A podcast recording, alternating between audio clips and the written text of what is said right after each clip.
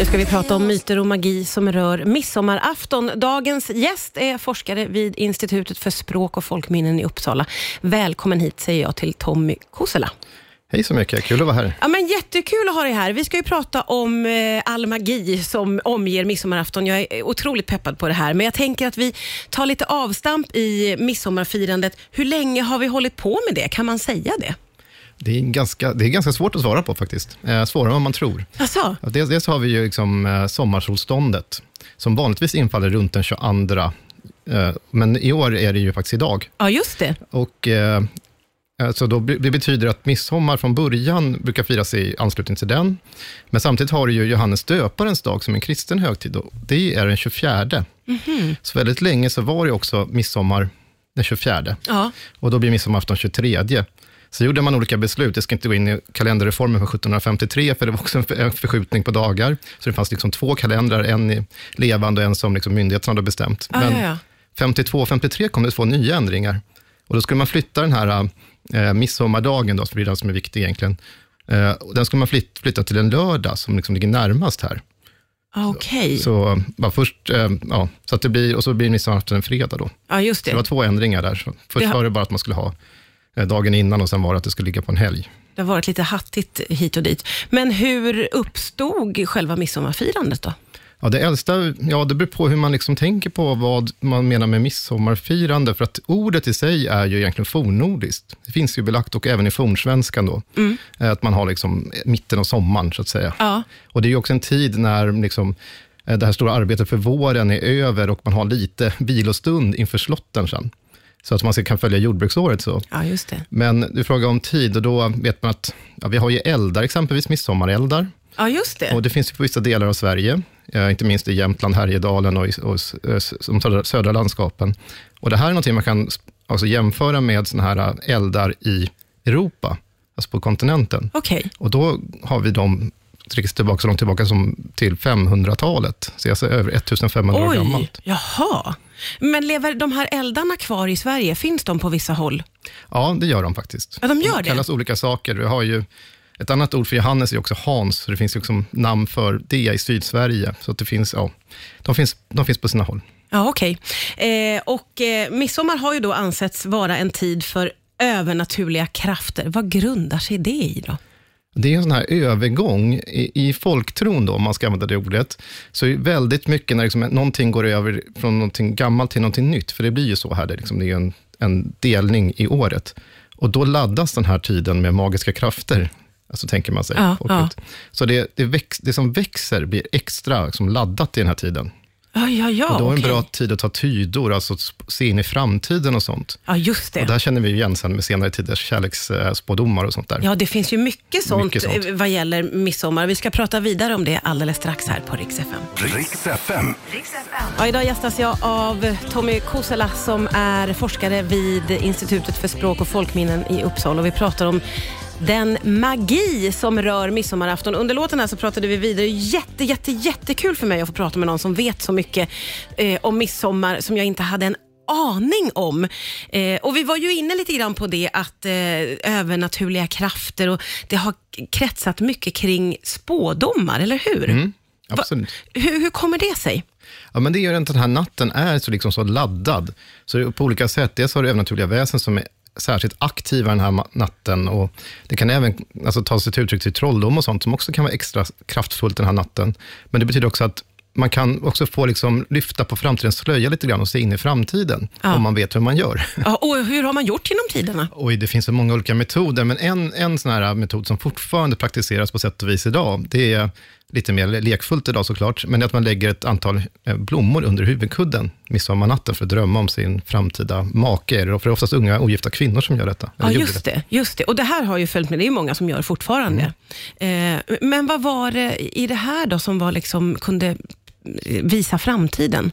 Ja, men man kunde, man tänkte sig att den här växtkraften någonting som gjorde att man då skulle få se att den här kommande personen, så det kunde vara, alltså metoderna som beskrivs, jag har tittade i arkiven i Uppsala där jag jobbar och hittade ett 70-tal olika beskrivningar över, från Skåne till Lappland, alltså över hela landet. Ja. Och det var väldigt olika hur ritualen skulle gå till också, hur många blommor det ska vara, hur man ska göra när man plockar dem, om man ska vara påklädd, avklädd. Och, alltså det är massa olika tekniker. Man ska sova varje torsdag, som också är en sån här magisk natt okej. under en viss tid. Så Ja. det, var, det, skiljer sig åt. Jag kan säga att det vanligaste var faktiskt nio blommor. Okej. Och sen kom sju som eh, tvåa, om man ska Ah, säga ja, så. ja, okej. Men varför var det så viktigt för unga kvinnor att få veta vem de skulle gifta sig med? De hade inte samma kontroll. Det är kanske svårt idag för många att tänka sig att man inte kunde välja sin partner på hur man vill. Utan då var det ju mycket att man ska, man blir liksom ingift i en annan familj, eller man blir bortgift kanske snarare. Och Ja. då, då gäller det att man vill ju veta vem den här mannen ska vara. Ja. Det finns ju metoder som visar bara vilket yrkesroll han har.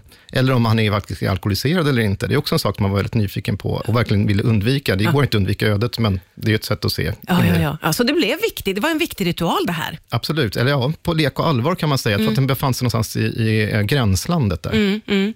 Midsommarnatten, vad jag förstår, var också förknippad med vissa faror. Vad kunde det röra sig om? Det kunde vara, vissa säger att trollen är extra mycket ute. Det beror på vart i Sverige man bor, om det finns troll eller inte, för det är mer mellansverige kanske. Ja. Eller om det är vittra då med Norrland, eller olika övernaturliga väsen. Till och med häxor kan nämnas på midsommar. Annars knippar man ju dem vid påsken framför allt. Ja. Alltså folkliga föreställningar om häxor, ska jag säga. Ja, ja, precis. Inga verkliga häxor. Utan. Nej, nej, precis. Men då att de var mer aktiva då under midsommar på något sätt. Och precis, så kunde förtrolla andras eh, saker och sånt där, som gäller att passa sig och se upp liksom, för Ah. mycket, mycket faror. Ja, ja, ja. Vi pratar vidare strax på Rix FM. Riks FM. Vi pratar om eh, magin som rör midsommar. Det är Tommy Kosela som är här, eh, forskare vid Institutet för språk och folkminnen i Uppsala. Och eh, det, det finns så otroligt mycket eh, att prata om, vi hinner inte med allting, men jag vet att daggen eh, som faller, är det under midsommarnatten, Ja. har sett som otroligt speciell. Ja, precis. Man kunde ju, dels kunde man sno växtlyckan av grannarna exempelvis, och man kunde liksom, eh, liksom sprida ut en filt på grannens ägor och suga åt sig den här daggen. Så går man till de egna och sen så vrider man ut det där, så får man liksom lyckan. Men framför allt är det, om man är sjuk eller någonting, så kunde man rulla i det här för att det var hälsobringande och sågs bra. Okej. Och därför, för övrigt, vi pratade tidigare om gamla eh, delar, beståndsdelar i midsommarfirandet.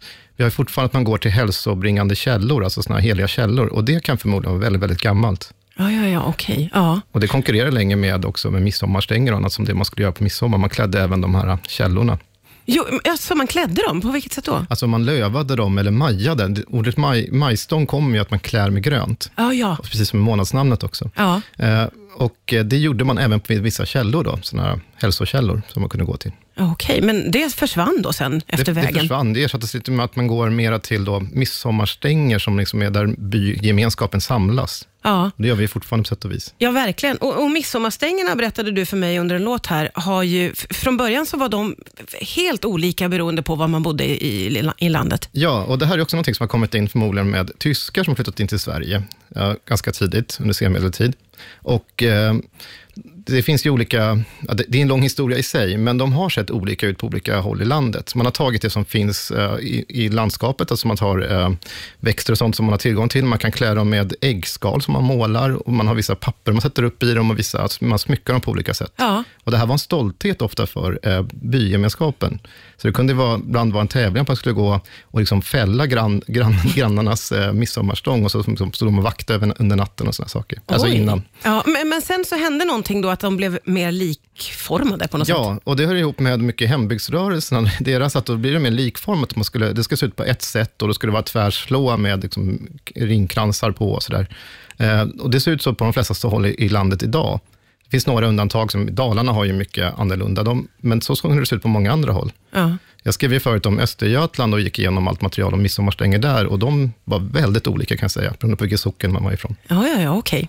Eh, det här med att vi ju fortfarande idag till exempel plockar eh, ett antal, visst antal blommor och lägger under huvudkudden. Eh, vad tänker du om att vi fortfarande håller på med de där ritualerna? Jag tror det är mycket att vi, det är, det är fortfarande det här med mell- mellan, gränslandet mellan lek och allvar, att eh, man hoppas ju på att kunna se vem man ska bli ihop med. Det är väl, bli gift med, vad Ja. det gällde då. Men det är fortfarande på skolgårdar idag, så har man mycket lekar där barnen liksom ser vem de ska bli ihop med, eller många barn de ska få någonting. Och ibland så kan de ju kasta om, om man ska kasta upp stenar och liksom vända på händerna, då kan man kasta om igen om det blir fel antal och såna saker. Eller Ja, just det. är kär i någon i klassen så kan man ju ta, göra om liksom leken. Man vill ju att det ska bli rätt person. Så det är inte konstigt att vi tar med oss det här fortsatt. Det här är saker som vi vill vara i helt enkelt. Ja, vi, vi tror att vi blir mer rationella med tiden, men vi är ju vi är människor i grund och botten. Vi är ju också människor, så att vi har också ett behov av det här. Så att det finns mycket såna här, som vi ska kalla för skrock, vardagsskrock, Ja. som lever kvar. Som vi fortfarande ägnar oss åt ju. Ja, ja. Och inte bara på midsommar ska nej. gudarna veta. Vi pratade om A och K-brunnar här, du och jag, och det där undviker man ju fortfarande i vuxen ålder. Mm, absolut. Jätteroligt att du kom hit. Tack snälla för att du kom till Rix FM. Tack så mycket.